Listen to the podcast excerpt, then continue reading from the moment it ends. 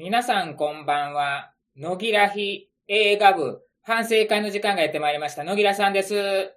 こんばんは、うよちいたです。よろしくお願いします。よろしくお願いします。前回の答え合わせをしたいと思います。前回の答えは、大統領の執事の涙でした。はい。アマゾンプライムで見ました。はい。はい。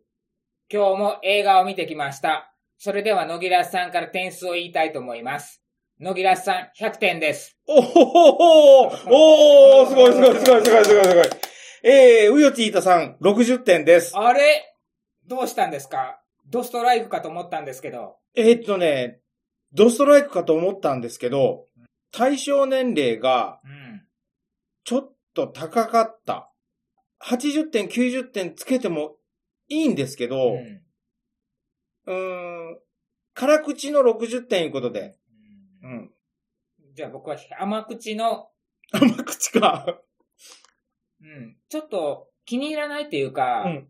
主人公、うん。主人公の相棒、うん。主人公の奥さん、うん。主人公の両親、ここまではわかるんよ、うん。それ以外のキャラがさっぱりわからんっていうのが、あれは取り巻き？それとも兄弟？いとこ？な、誰？ビジネスパートナー？何？っていうのが全然わからんかった。その辺は俺、セーフ。わかる。るし、他の、なんか登場人物のこの利害関係みたいなのも、うん。好きじゃないんだけど、うんウィキペディアに載ってたから、うんずらっとこれ映画ができる前ですよ。何回かこう、見たり聞いたり、で、他の映画でも、ちょいと出てきたりするんですよ。うん。この人物がうん。う。ん。で、出てきた時に見たりしてたんで、どういう風に一生を終えたっていうんかな？っていうのはあらかじめ頭の中入ってたんだけど、まさかこういう切り口で映画を描くとは思わなかった。意外やったね。主人公が別にいたっていう。そう。うん。えーこの人が主人公じゃねえの？って思ってたのにっていう描き方してたんで、まあ最後に本当の主人公が悪さをしてたっていうのはエンディングロールの前にこう、うん。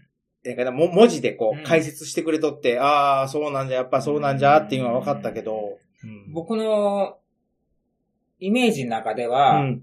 この人って、某国のきらびやかなうん。う都市の、ん。で仕事をしているイメージしかなかったんよ。ああ、そうね。うん、うんそうね。うん。それが、なんでずっとあっこにいたんだっていうのが、この映画見て初めて分かった。あ、そういう理由でっていう。うん、うん、うん、うん。だからもうずっとあっこにおる、うん。それ専門の人にし、だけど、すごい世界的に有名なのになぜあっこに縛り付けられていたのかっていう。うん。あえて調べたりもせんかったから、特別興味があるしキャラクターでもなかったんで、うん映画見て初めて、あ、それ悲しいよね、辛いよね、っていう。まあうん本人がそこまで頭回さんかったんがいいかんといえばいかんかもしれんけど、うん勉強せんといかんなって思った。うんなんかビジネスで一発当てようと思ったら、この人は、一つの才能に特化しすぎたから、こうなったんじゃないかなと。そう、他が、そう。で、本当の主人公が一つのことに特化しちゃったから、今回の語りをひっくるめての主人公の人に、まあ、早い話、騙されっぱなし？そで、悲しい人生う。を送っているっていう。うん。で、エンディング、言うんかな？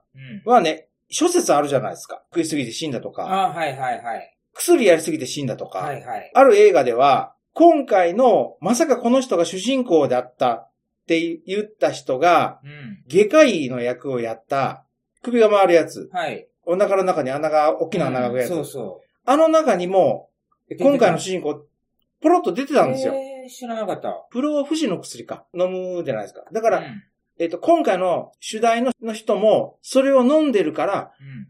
この時代に死んだことにして、しなさいっていう話やったんですよ。うん。今回の話も、ちょっとそれを思い出しちゃって、うん主人公は被ってるって言ったらおかしいけど、今回の映画の題名の役の人に絡む人として出てきたんで、これはわざと配役してんだろうかとか、なんかその辺もちょっと考えながら今回は見ました。結局、あの後、うん裁判になって、うん。結局負けてるんよね。売上金50%をがめたのがバレて、うんで、しかも会社の金も使い込んでってる。で、そうそうあの、放浪のスロットマンやったやろ。遺産ってあるじゃないですか。はい。この人、すっごいことしたのうに、ん。遺産が3桁億って案外少ないなと思ったうん。もっと行くはずなんよ。うん。なんせ、かの、前向いて歩きよりに見えて、実は後ろ向いて進んでる人よりも儲けとるらしいから。ああ、あの、屋敷買い取った人ね。はい。うん。あの人よりも、個人の売上高は高いらしいんよ。うん。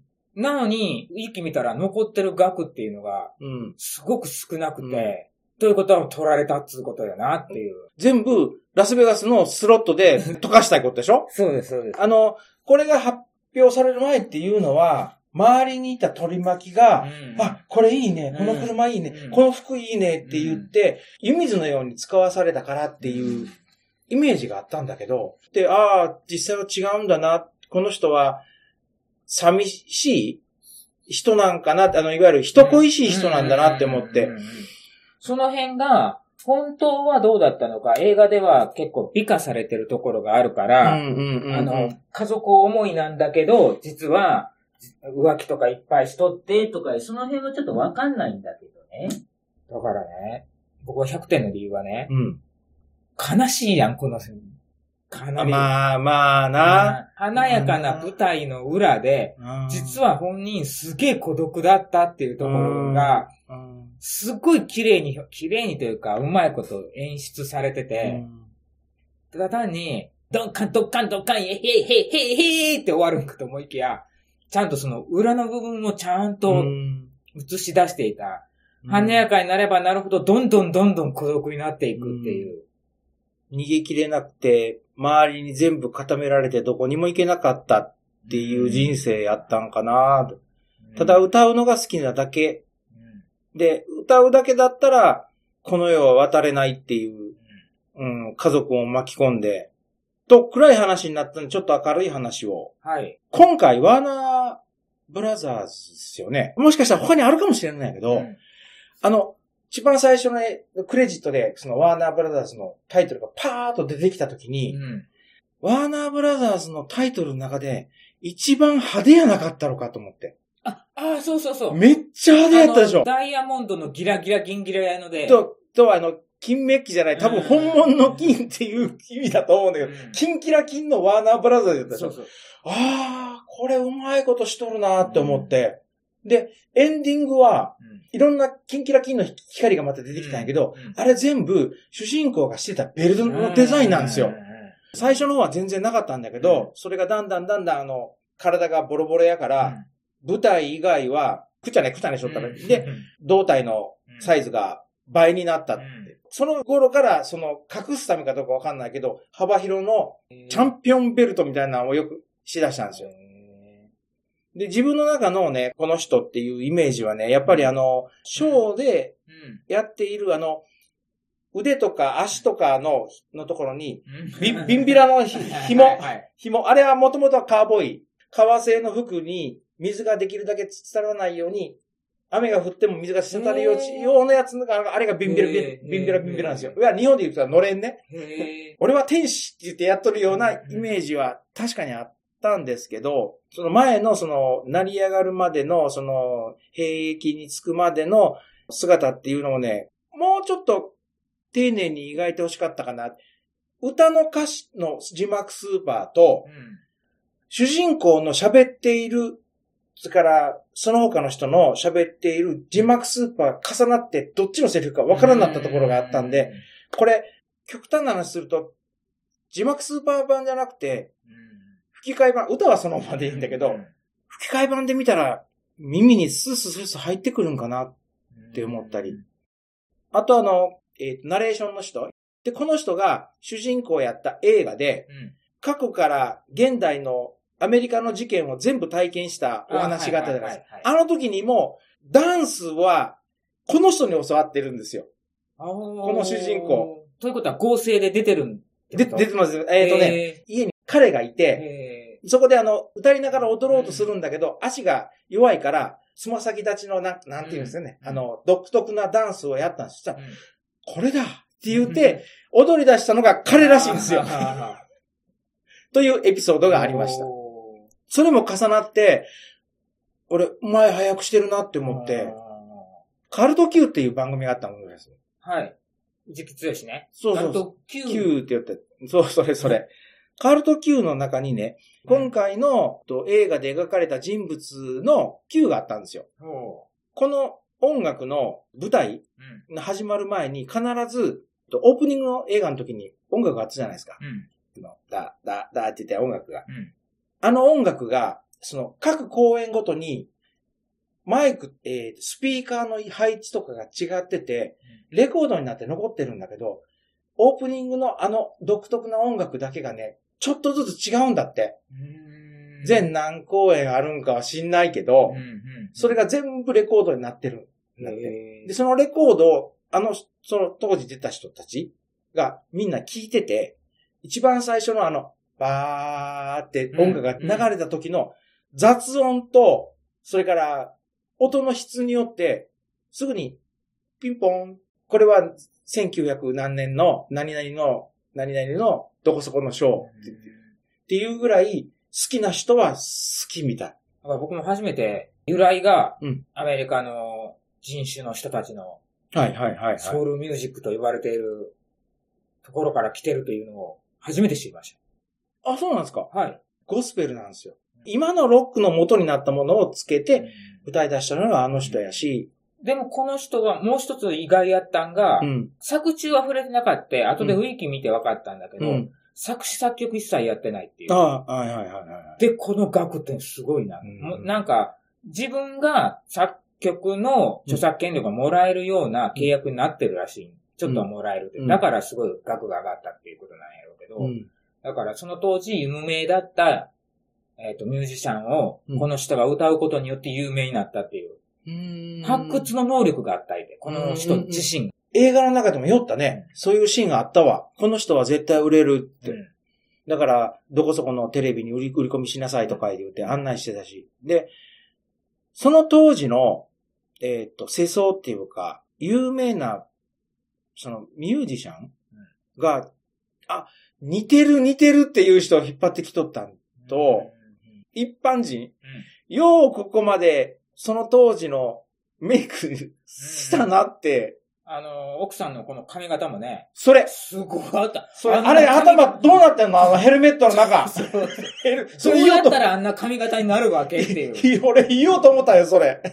あ、なんかな、何があるん？それが、あの、何かな、離離婚した後は普通の髪型に。普通の今風になってるっていう。ん。だけど、ほんと今回の映画はうまいこと作ってるなと思った。思ったけど、兵役につくまでの描き方が、ものすごく雑だったんで、兵役についた本当の理由は何なんだろああ、あの通りです。あの通り。あの通り、あの通り。排斥運動がすごかったうから、うん。白人がまさか黒人の歌を歌うとは思わなかったっていうセリフもあったし、それで本当に逮捕されるん。だ、投獄されるんだったら、兵役うんつきなさいって言って、2年間、兵役を。でも、その割になんか、当時の女性は全員痺れましたよね。うん、そそうそうそう。いきなり、ワンステージ目からうん、キャーやったでしょ。あんななるもんなん？女性って。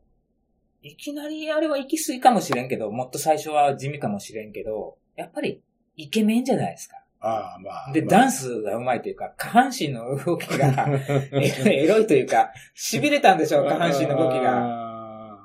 あれでもう解放したいっていう。うん。キャーだって、タオル、首にかけたタオルを、マフラーね。マフラー、マフラーを、もう首にかけただけで、ちょっと、あの、観客の女性に渡す。かけて渡す、かけて渡すのずーっとやる。うんワンのワンシーンあったけど、それだけでも、キャーじゃないですか。あの、テレビに進出するって言って、テレビでこれは卑猥だ、うん。腰を振るな。うん。最終的にテレビで出るんで、あの、クリスマスソングとかって言ってたけど、その前に、テレビ局側も考えてたらしくて、胸から上の顔のアップしか映さんかったんやって。うん、そしたら腰の動きがわかんないから。で、これはいかんっていうんで考えたんが、映画の中のワンカットでもあったんやけど、小指を立ててキュッキュッキュッってやったシーンがあったでしょ。胸から上しか映らないから、うん、指だけ出してキッキッキッってやったんやって。それで、テレビの前で女の子が倒れたっていうやけん。どれだけすごい影響力持っとんやろな。今じゃね、ちょっと考えられないし。そうね。今ね、倒れる人いないよね。日本でも昔、ね、GS の時代は、ワーキャー言ったよね。あれ以降、その、ないよね、失神するっていうのは。期間ね。期間ね。うん。やっぱりそれだけ世の中に刺激物が多なったからああ、そうか、そういうのもあるやろね。で、あの頃は、スターやったでしょ。うん、おしっこ、うんこにも行かないっていう 像ができとったじゃないですか。うんまあ、だけど、今は行って当たり前って言って分かってるでしょ。だから、うん。神様的な。そうそうそうそう。うん。手の届かない。天上界の人みたいな感じだよね。うん、あの気持ちはね、よくわからない。だから俺が、小学校、中学校ぐらいまでかな、までは、アイドルが出始めた頃なんですよ。おトイレ行かないって言って思ってたもんね。昔はそんなもんよ。女優さんとか、綺麗な女優さんとか。天国に行った時って、僕、小学校低学年ぐらいなんです。俺が小学校、中学年か高学年ぐらい。5年生かな。その頃のアイドルって誰？え、かまん言うて。うん、安倍静江。まだあの、高三トリオなんか出る前やけんね。安倍静江がアイドル時代なんかと安倍静江とかね、山本リンダ。ああ。山本リンダもなんかちょっとなかった？あの動きが。あった。やっぱり向こうさんの映画って、キャラ合わせてくるやん。合わせてくる、ね。似た人を選ぶし。うん、で、かっこいいやん。本人登場させたもうまい演出だなと思った。うん、最初のね、うまい演出だったなと思った。最初初めて会うシーン。なんかすごい若者が出るらしい話聞いた時に、家族で打ち合わせするよや。なかなか顔見せんのよね。後ろからずーっと見ていって、見よる方は絶対こう、これがこうなんやろってないけど。ギターの手元だけとか。全然顔見せんっていう、あの演出うまいなという。引っ張る感じ。で、その後の、本来の主役が、だんだん干されていくシーンも、かわいそう。まあ、しょうがないんだけど、俺あの曲好きなんやけどね。カントリー系の曲も。移動遊園地の中の工業なんでしょ、あれもね。そうね。土佐回りの、やっぱ前座やったもんが、立場がひっくり返るっていう。特別ゲストになって、最終的には本人の上にステッカーみたいなのがペット貼られてしもって終わりっていう。で、あの、早く、あの、やつとは契約を切れとかね、分かった、契約を切るよって逆に契約切られとるし、あの辺のあの、言い回しもうまいことしとったわ。結構ね、今回、ほんといっぱい曲出とったけど、出てない曲もありましたよね。あ、あるでしょうね。うん、あの、最近、ビールのコマーシャルに使われとる曲って流れてないような気がするんですけど。どんな曲？エルビス。もしかしてエビスビールのことやろか。それでは皆さん、さようなら。